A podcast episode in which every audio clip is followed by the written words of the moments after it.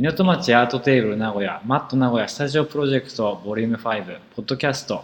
第9回、えー今日は港町協港町づくり協議会の、えー岡西幸太さんをお迎えして、えーお届けしたいと思います。よろしくお願いします。お願いします。えー岡西さんは、えー、と前、えーポッドキャストでいうと第4回かな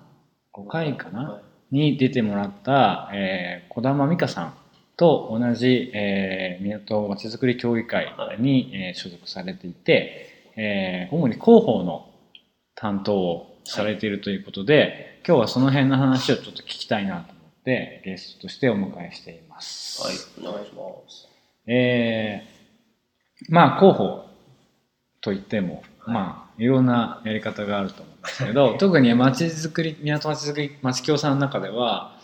えーまあ何かこう特定のこう商品を売ってたりとかサービスを売ってるわけではなくて、まあ、いろんなことをこう試しながらいろんな事業だったり企画だったりをやられてる中でじゃあ広報ってどういう役割をその中の組織で果たしてるのかなっていうのをちょっと聞いていきたいかなというふうに思うんですけどはい、具体的に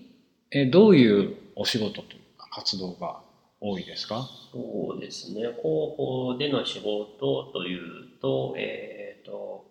まあ、いくつか、えー、と発行物がありまして、えっ、と、今、ちょうどここに出ているポットラック新聞っていうのと、ポットラック新聞瓦版っていう2つフリーペーパーがあるものの、えー、と制作をしています。はい。あとは、えー、と協議会ニュースという、まあ、町の人向けのこの団体結構事業が多かったりするので、うん。えー、と告知とか報告をするニュースレターみたいなやつですね、うん。そういったものの作成。あとは年間の報告書の作成。えー、とそれ以外に、まあ、あの事業にはなってないですけどもプレスリリースの作成とかそういったものの作成をして、まあ、あの各事業をそれぞれ発信していくっていうことが習慣なと思います。うんあとは、えー、とホームページとか SNS の発信ですね。うんはい、そうですね後半のそのプレスとかそのいわゆる報告書的なものっていうのは、まあ、理解できるというかまあ、よくある。よくあることだろうなと思うんですけど、まあ、最初の前半出てきたポットラック新聞瓦版あとニュースレターその3点ぐらいは結構えーまあ普通のサービスはあの宣伝したりというのとは変わってくるだろうなというふうに思ってでまず一個一個こう聞いていきたいんですけどポットラック新聞これは新聞タブロイドサイズで、えー、1枚、あ、2、あ、そうか。タブロイドサイズの1、2、3、4、5、7 8ページですね。表紙入れて8ページの、えー、いわゆる新聞ですね。はいでカラーですってある。写真も綺麗。デザインもちょっとおしゃれ。プロの人に関わってやってますね。そうですね。はいっていう感じがちゃんと伝わってくる紙面になってるかなと思うんですけど、内容はどういう内容が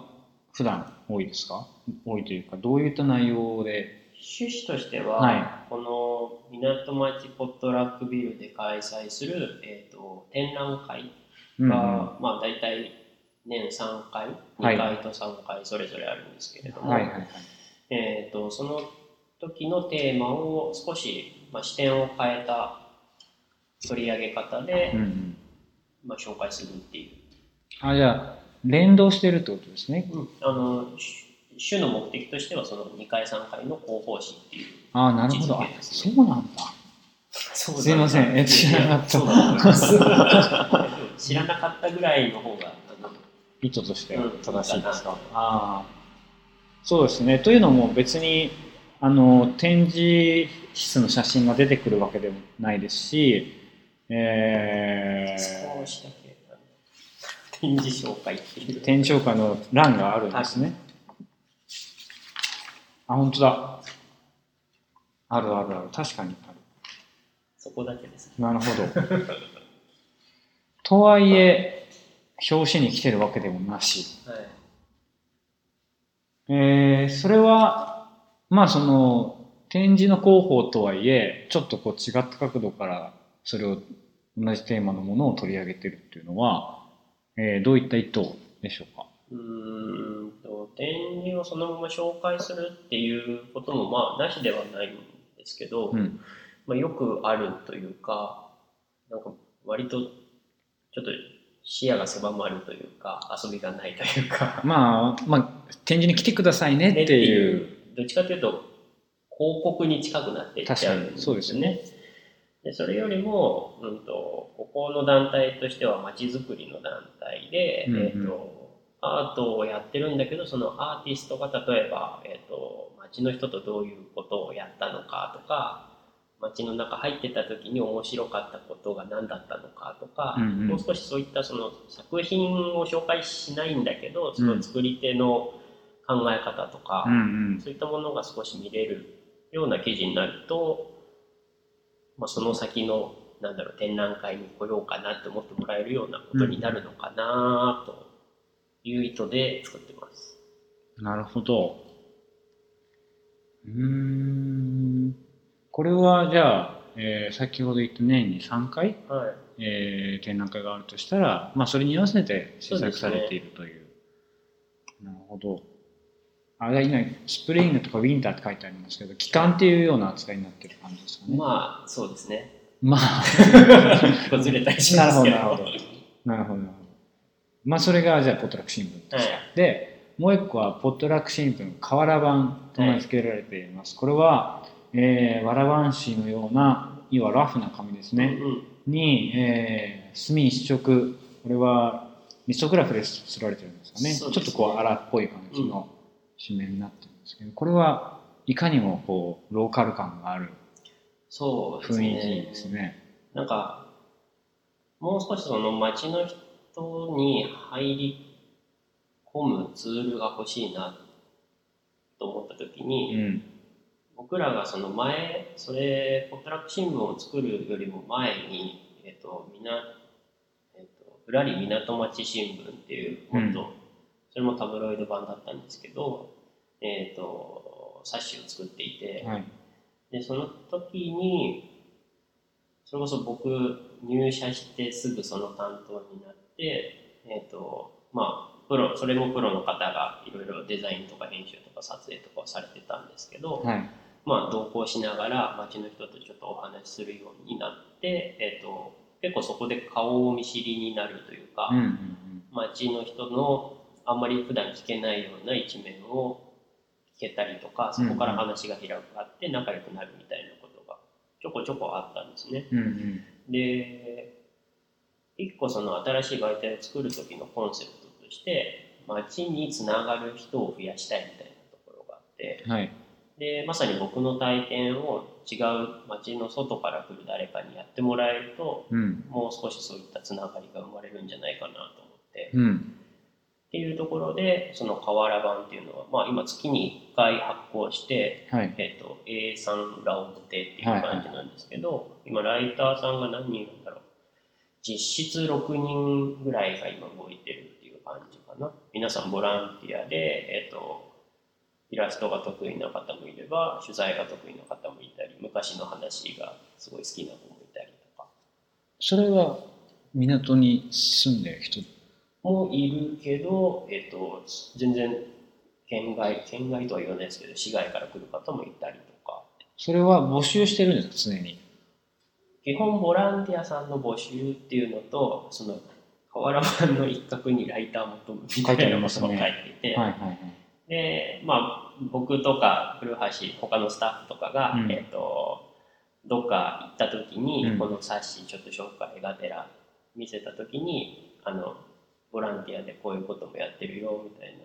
誘いはして、うんまあ、興味がありそうだったらそういうそこがまず入り口になったりはするのかなとういうのは、ん。なるほどなるほど。でも月1回だったら結構なペースですよね。意外とあのもう少しゆっくりできるのかなと思ったんですけど、うんいやなかなかハイペースだなと思うけどうんとちなみにこのポットラック新聞とポットラック新聞瓦版は、えー配布とかはするんですか？そうですね、えっと、どっちかというと対象がそれぞれ分かれていて、はい。えっと、ポトラック新聞河原版については今港この西築地学区っていうエリアの中でしか配って。なくて、なるほど。まあいそうですよね。地元のいわゆる情報とか小ネタみたいなのがすごく載ってる、なんか外から見た街の魅力みたいなのをうん。再確認街の人にしてもらうっていうのがまずコンセプトかな、がポットラック新聞河原版そうですね、はい。でポトラック新聞の方はどっちかっていうともう完全に外向けとうんうんいうか、うん。ただなんかどっちの媒体も、えっと回り回って逆の人が欲しがってくれるといいなとうんうんうんでうん今ポットラック新聞河原版は地元の人向けで作ってるんですけど、うん。例えばここに展示を見に来た人が、うん。えーこういうのもやってるんだって言って少しこのポットラック新聞河原版をわざわざ取りに来てくれるような位置に来てもらえるといいなとか。うんうん。でポットラック新聞を少しあの外でこういうの配ってるんだろうみたいな感じで地元の人が少しずつこっちのことも認識してってそのうちあの常に展示に来てくれるみたいな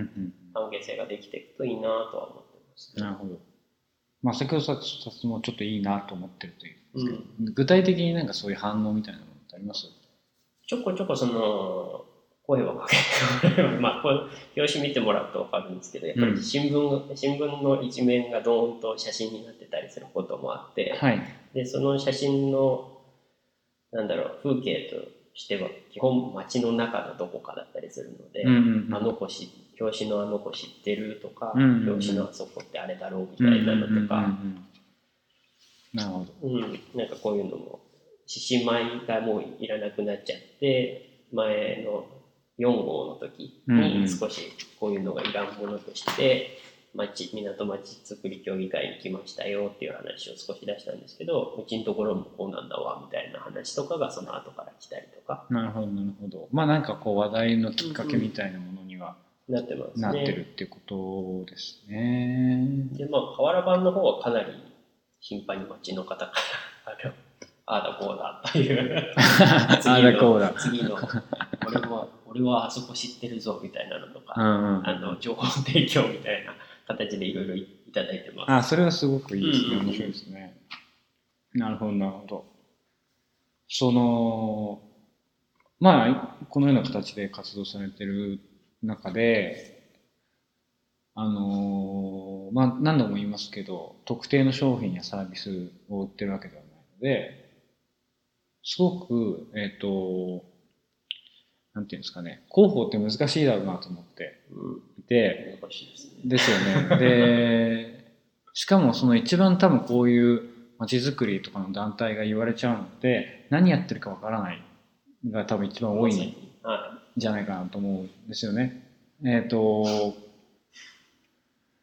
それを、まあ、広報として、こうどういうふうに、あの、それわかんないっていう人たちに対して、その、こういうことやってますよとか、い。こういうことあるから参加してみませんかみたいな話をしていくことができるのかなっていうのをちょっとだけ今日は2人で考えてみたいなというふうに。思うんですけどあのー具体的にどの辺が苦労してますか？その広報について。具体的に苦労、今ちょっとし苦労してるところから一旦ちょっと抜け始めてるのかどうなのかちょっとわかんないですけど、うん一時期は、うんと、特に町の人から何やってるかわからないって言われてたんですよ。うん、うん、そうでしょうね。で、えっ、と、まあそれは事業がたくさんあったりとか、うんうんまああまりその、例えばこういったフリーペーパーだったりとか、冊子みたいなもの、チラシみたいなものが、まあ基本的には全方位向けのツールになってるので、はいはいはいあんまりその町の人対象で作ってるわけじゃないんですよね。うんうんだから例えばデザインがちょっと奇抜すぎるわみたいなこととか、うん。文字がちっちゃいみたいな。な。っていうのはあったりするので、うんまあ少しそこはその届け方を変えるというか、うんチラシにしても少しなんだろう文字の大きいあんまりその内容をしっかり書かなくても街の人はちょっと面白そうっていうんだったら、うん。近いんだから苦しいとうんかってうんいうアドバイスはいただいて、うん。うんなんかまあ同じ展示なんだけどチラシを2種類作るとか、へえ。まあ、今そんなに部数とかあの色数増やすとかじゃなければ、うん。そこまで費用はかからないので、うんうんまあ、そういうのもありだろうし、うんうんまあ、あと世代とかそういった話ですかね。世代に対してはまあ紙がいいのか、えー、とウェブがいいのかとか、うんうん。なんかその辺の手数を増やすっていうところで今は一旦抜けたかなとは思うんですけど。なるほど。ただちょっとやっぱりそのどうしてもこういう団体だったりもするのである一定ラインから上になかなかいかなくなるというかはあ、はあはこの辺で興味持ってくれる人は、まあ、一定数できたんですけど、そこからじゃあどうしようみたいなところとかが結構まだ弱いかなと思います。なるほど。その一定数っていうのはまあそもそもこの町に住んでる人うん。とあとは、えーまあ、何かしらここと関係を持ったことがある。うんうん。いやあるいは持っている人のところまでっていう感じそうでですすよよね。ね。確かにでもそこから先がすごく難しかったりしますよね。でもあのまあポットラック新聞とか瓦版さっき言ってて面白いなと思ったのはえっ、と中の人だけで作ってないっていうところは一つポイントになってるのかなっていうふうに思って。ですね。この間もポットラック新聞の取材から取材っていう取材というか打ち合わせでいろんな人が来られたじゃないですかあの人たちはみんな大阪とか、そういったちょっと離れたとこから来てる編集の方とかカメラマンの方とかですよね。そこはでも、えー選定にあたって誰をにお願いしようみたいな時に、えーあえてその外の人を選んだのか偶然なのかその辺はどうあります？か外の人を選ぶというか、まあ、あのこの人がいいみたいな選び方でたまたまその人は大阪だったとか、なるほど、なるほど。まあそこどうしても交通費みたいなのはね多少上が、まあ、名古屋にいる人と比べたら上がっちゃったりはするんですけど、はいはいはい。やっぱりなんかちょっとその編集って特に難しいと思うんですけど、うん。何をどうしたいみたいなのとかで、うんえっと、依頼者、うん。まあ、僕らがこうしたいっていうのをその後形にするっていうよりはう、んもう少しそこをなんだろうその人のし編集の視点で見た時に、うん。うん。それをそのまま出しても、うんまあ欲しがってる人に届かないとか、うんうん届けたい人に届かないみたいなところを少しなんか変えてもらって、うん。うん。届ける形を選んでもらうっていうところなのかなと思うので、うん。僕らがその依頼したかった人は割となんて言うんだろうちょっとなんなんていうんですかねこれもパッと見た時に展示の広報誌とは思わなかったと思うんですけど、はいはい。まあ、はい。少しあの車に構えるというか違う角度から物事を。見てもらったりとかして、でもそのあの経歴ももちろんあのずっとやってこられた経歴もありますし、うん。他の媒体でもいろんなところで関わってたりするので、うんうんなんかこの人だったらまあ任せられるなっていうところで選ばせてもらいましたね。うん。なるほど。うんそうか。でも、なんだろうな。さっき岡西さんが言ってたうんチラシを2種類作るっていうのは、デザイナーとして初めて聞いたアイデアいやー結構デザイナーとしてはふざけんなって思う気もしなくもないですあいや全然全然思わないんじゃないかなと思いますけどねなんかなんとなくお願いするのはちょっと気が引けた感じが最初したんですけど初めてやるときは。ああでもすすごくまっとうというか結構効果的だろうなって今思った、なんか新聞折り込みみたいなのもあれば単純に街の人たちに分かるような本当に A4 のタイトルと時間とちょっとコピーが載ってるぐらいのうんチラシだったりとか、うんなんか割とやりようによってはもうちょっとなんかプロモーション的ななんて言うんだろう。わかんないけど。なんか配る配ったりとかはい。にそういったなんか今度これやりますみたいなの貼って渡すとかでも別にありだと思うし、うんうんうん今そういう時間は全然避けてないんですけど、うんうんうん。なんか届け方が届ける相手がある程度見えてるんだったら届け方はまあ。何通りでも考えられる。かなと思うんですけど。じゃあその先どうするかっていう話はい。ですよね。まあそんなにこう簡単にアイデアがこうポンポン出るわけじゃない。結構難しい問題だと思うし、うん。僕自身もあの自分で本とか作っててそれを宣伝していくにあたってやっぱりすごく難しい。宣伝宣伝はすごい難しいかなというふうに思ったんですけどまあ一番効果的なものってやっぱ広報的なメディアを作ることよりも自分が他のとこに行って喋ったりとか、うん何かの企画に参加したりっていうのがまあ一番輪が広がる、まあ、分かりやすいですよね。うん、きっかけかなというふうに思ってはいてあとそのメディア自体も作るのまでは多分すごくできるというかある程度皆さん技術があればうんなんとなく形には多分なると思うけどじゃあそれをこうどこに置くかとかどうやって配るかみたいなところっていうのがすごく悩むところですよね。ポットラックの1階にはこう各地のこうフリーペーパーとかあと各地の、えー展覧会関係のチラシがもうドワーッと並んでるんですよね。もう、そうですね。なんか多分、割とチラシだけでも、あんまりなんかこれぐらいの規模規模というか、量のチラシを選べるとこって、そん観光案内所より多いんじゃないかなと思ってて。すごいすごい量ありますよね。でもあのすごい丁寧にこうてんあのディスプレイされてる単純に、えーざっくりじゃなくて愛知愛知近郊あとまあ近畿とか関東とかうん北海道っていうふうに、まあ、エリアで分けられててでいつもあのきちんとこうなんていうんですかねそれぞれちょっとずつ見れるようにディスプレイもされてあったりとかフリーペーパーの方もそうですよね、うん。地域ごとにまとめられてるのが一覧できるような形になってたりしてこういうふうに丁寧に見せるところに置けば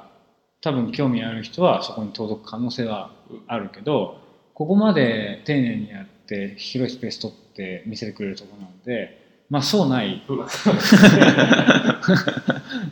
そうないからえっ、と結局はあの埋もれてしまうというか、うん。他の媒体と一緒に埋もれてしまうんですよね。ねただなんかこんだけあるってこと自体が本当は魅力の一つだと思うので、うんうんうん。これだけでも別に人を呼ぼうと思ったら呼べると思うんですよ。うんうんうん。でもやっぱりここで働いてるとそれが分かんなくなるというかさっきのこっちのクオリティはどんどん上げられるんだけど、うんうん。それをどう届けるかみたいなところまではやっぱり考えきれないというか、うんうんうんね、これもそうだしあっちのフリーペーパーもそうなんですけど、うんうんうん。もっと多分いい見せ方とか興味ある人とかはいっぱいいると思うんですけど、うんうんなかなかそこに届けれてないなっていうのは少し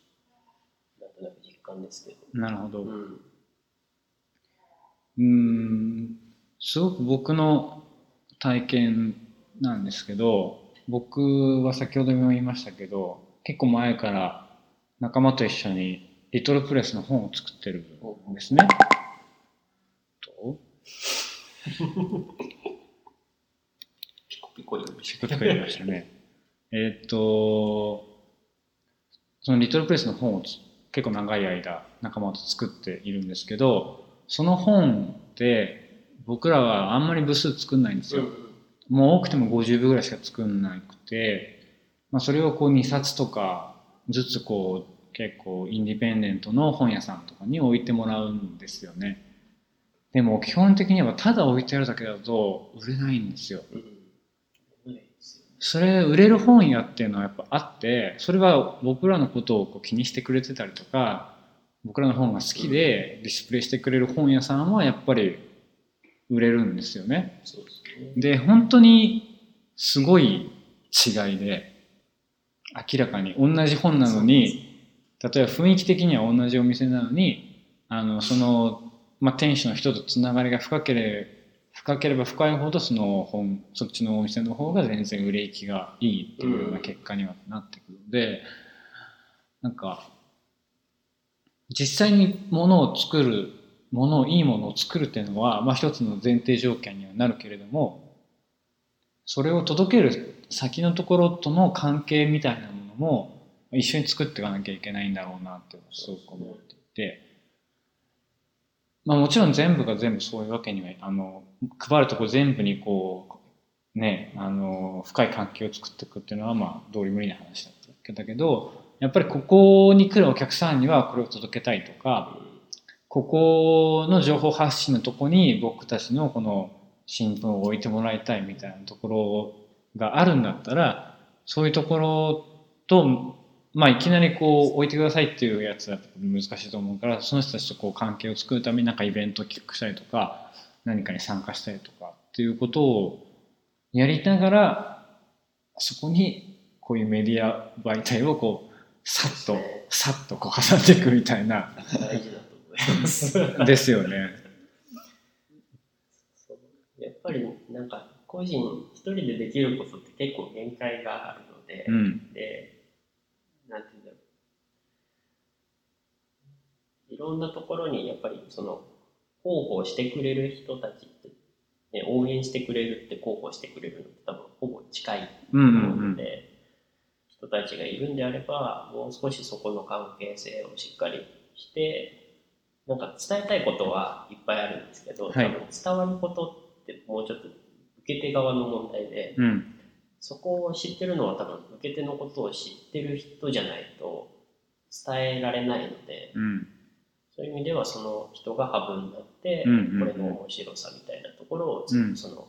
展覧会が好きなんだけどとか、うんうんうん、街のこと好きなんだけどあじゃあこういうの面白いの作ってるよって言ってくれる人じゃないとやっぱり届かないと思うんで、うんうんうん、なんかそこの関係性を少し増やしていきたいですよね。そうですね。そこがなんかポイントな感じはすごくなんか地道な話に聞こえるかもしれないけど でもねそういうのからやっぱ始めまあそういうふうにできた関係っていうのはその1回で終わるわけじゃなくて継続して自分たちのこう宝になるから、まあ、すごくいいとは思うんですけどね。多分今そのさっきちょっと一定の規模ができたんだのがまさにそれで、うん、さらっとなんか深く掘り下げてはいないんですけど、うん、ある程度関係があるところの人たちには少しずつ届けれてて、うんうんうん、広まってはいるんですけど、やっぱりそれが今の、まあ、ある種限界に近いところっていうところで、うんうん、もう少しその先を考えていかなきゃいけない時期ではあるのかなと思いますね。すごくあのこういう新聞みたいなものを出すっていうのは、まあ、一つのこうサイクルができるじゃないですか、うん、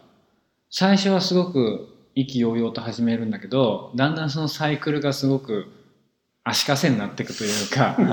あのもちろん受ける側は定期的に来るものっていうのはすごくやあのキャッチアップできるからあのいいけど作ってる方ってやっぱそのサイクルに間に合わせることには必死になってて本当はもっと新しいトライがあるかもしれないのに、まあ、そこに届かないみたいなこともあるんじゃないかなと。想像して想像していて。そうですね。もうこれだけじゃないんですけど、うん、うちの媒体系ってどうしてもその事業に合わせて作ることが多かったりするので、うんうんうん、で事業が決まらないと進めないっていうのをまず 切れないみたいな。のがちょこちょこあるんですよ、なるほど。で、この新聞、最新号が今6号なんですけど、うん、この6号も本当は、えっと、全部そうなんですけど、展示期間中に出して、半分告知もでき、これ読んで展示来たよって言ってくれるのがベストなんですよね。うんうんなんか大体展示が終わってからしか完成しないっていう なるほど。なるほど。なるほどスケジュールで。はいはいはいはい。それはなんか、問題だな。課題っつうか問題だな。うん。なるほどなるほど。ちょっとなんかシステムがうまくいってないところがあるってことなんですかね。うん、どうしてもその、マンパワーで記事書かなきゃいけない部分とかで、まあ、これだけじゃないっていうところで他の事業も急がなきゃとかでなかなか記事書くのが進まなかったりとか、うんうんうんでまあポットラック新聞については年3回発行っていう言い方しかしてないので、うん。ある種ちょっと逃げれちゃう部分とうんういうか、んになっちゃったりもするから、うんうんうんそういう意味では結構いかんなっていうなるほど場面が多いですね。なるほどでもなんだろうな続けることもすごく多分大事だしせっかくそこまで今認知が広がってるわけだからあのやることもすごく大事かなと思うからやっぱちょっとずつでもシステムみたいなものをちょっと更新をしてそうですね。あのなんか届号外みたいな感じでとりあえず先に巻いとくみたいな 話とか なんかそういうまあ細かい努力みたいなものをと細かいチャレンジみたいなものが、うんその広報の媒体としてもなんか出てくるとなんか面白さが面白さ自体もなんか増していくのかなっていう今話を聞いてて。なんか、全然そこまで手が回ってないんですけど、ポットラック新聞って展示を中心に考えてたりもするので、うんうん。その周りの、なんて言うんだろう、こぼれ話というか、もっと紹介したいこととか、載せたいこととかいっぱいあったりするんですけど、うんうんやっぱりまあ紙面が決まってたりするので、載せられないんですよね。うんうん本当はそこを、例えばウェブだったりとか、今言ってた号外じゃないですけど、うんうんなんか載せられるといいなと思うんですけど、うんうんなかなかちょっとそこまでたどり着けてはいなくて。なるほどなるほど。あとはそういうところまでやると、なんか、ちゃんと届くというか、ものになっていくのかなと思うんですけどね。で、もそのなんて言うんだろうな一個こういう体裁がしっかりしたポットラック新聞みたいなメディアがあるんだったらあとは少しラフでもいいかなって僕は思っちゃううんうんうん。ので、そのそれさっき言った場外乱闘的ななんかネタみたいなものは本当にブログでもいいからそうそうそう。なんかあるといいなと思いますけどね。まあだからそれを結局ブログを書くだけだとどうしても伝わらないので、うんまあそれを書いてるっていうのを届けることもすごくさっきと同じ話になっちゃうけど大事になってきそうだなっていうふうに思うし。まあそんな簡単には答えは出ないと思うので。そうでこの辺りで一回切り上げようかなと思うんですけど。でもやっぱりえー、とポトラックとか松京とかマットの魅力って基本的にはすごいメディアのデザインとか構成とかにすごく気を使って作ってるなっていうのが、ねあのーそんなに、あのー正直おしゃれじゃないなって思う街づくりのプロジェクトもたくさんある中できちんとそこに労力とお金と時間を多分割いて作ってんだなって感じは一発でわかるので、まあそういうのはむしろもっと世に出てほしいなって、なんか僕も広報をやってて結構その NPO さんとか社会貢献系の団体さんってす。げえいいことやってるんですよね、うん。うんそれぞれ。うん。でまあ僕らと同じように人数がそんなにいなくて、うん。だけどいいことやっててある種一定のなんだろう輪ができてはいるんですけど、うん。なんかそれをもっと本当は社会に向けて発信するべきなのにって言った時にいきなり弱くなるんですよね。うんそれってでも人に頼れないですか？デザイナーとか編集者とか、頼り方が上手じゃない。わからない。あー編集者ってまず僕らもそうでしたけど何やるかがわからないんですね。編集者って言ってる人たちですら言葉にするっていうのが結構難しかったりとか、まあいろんなやり方がありますからね。人によって違ってたりするので、はい。なかなかそこをなんだろう依頼したい側が調べて、この人にって言わないとなんか届かなかったあでもその調べ方も分かんなかったりするんだろう。でまあ基本常に呼ばれてる人たちなので、うん。なかなかそこを特にお金しっかりかけてっていうところの価値も多分あんまり伝わらないというか、あなんかそこは少しもったいないなというのは結構この団体入ってからいろんな団体関わりますけどですかね。なるほどでそれこそやっぱりねそういうところに力をかけてる港まちづくり協会が協議会がなんかモデルになるといいなモデルになるといいですよね。そうですよね。じゃあ、まあ大変ですけど、大変ですけど、ちょっとずつその、そうそうはい、あの輪を広げてってほしいなと。ですね。はい。まあ、このポッドキャストが本当にちょっとだけ、ちょっとだけなんか、その輪が 広げられたらいいなと思いつつも、とりあえず今日はこんな感じで終わりたいと思いますけども。はい、ありがとうございました。えっ、と、フットラえっ、と、ポッドキャストの次回も、えーやりたいと思います。次回ですが、今回第8回？9回第9回ってましたね。じゃあ次が第10回。あやようやく2桁になりますね。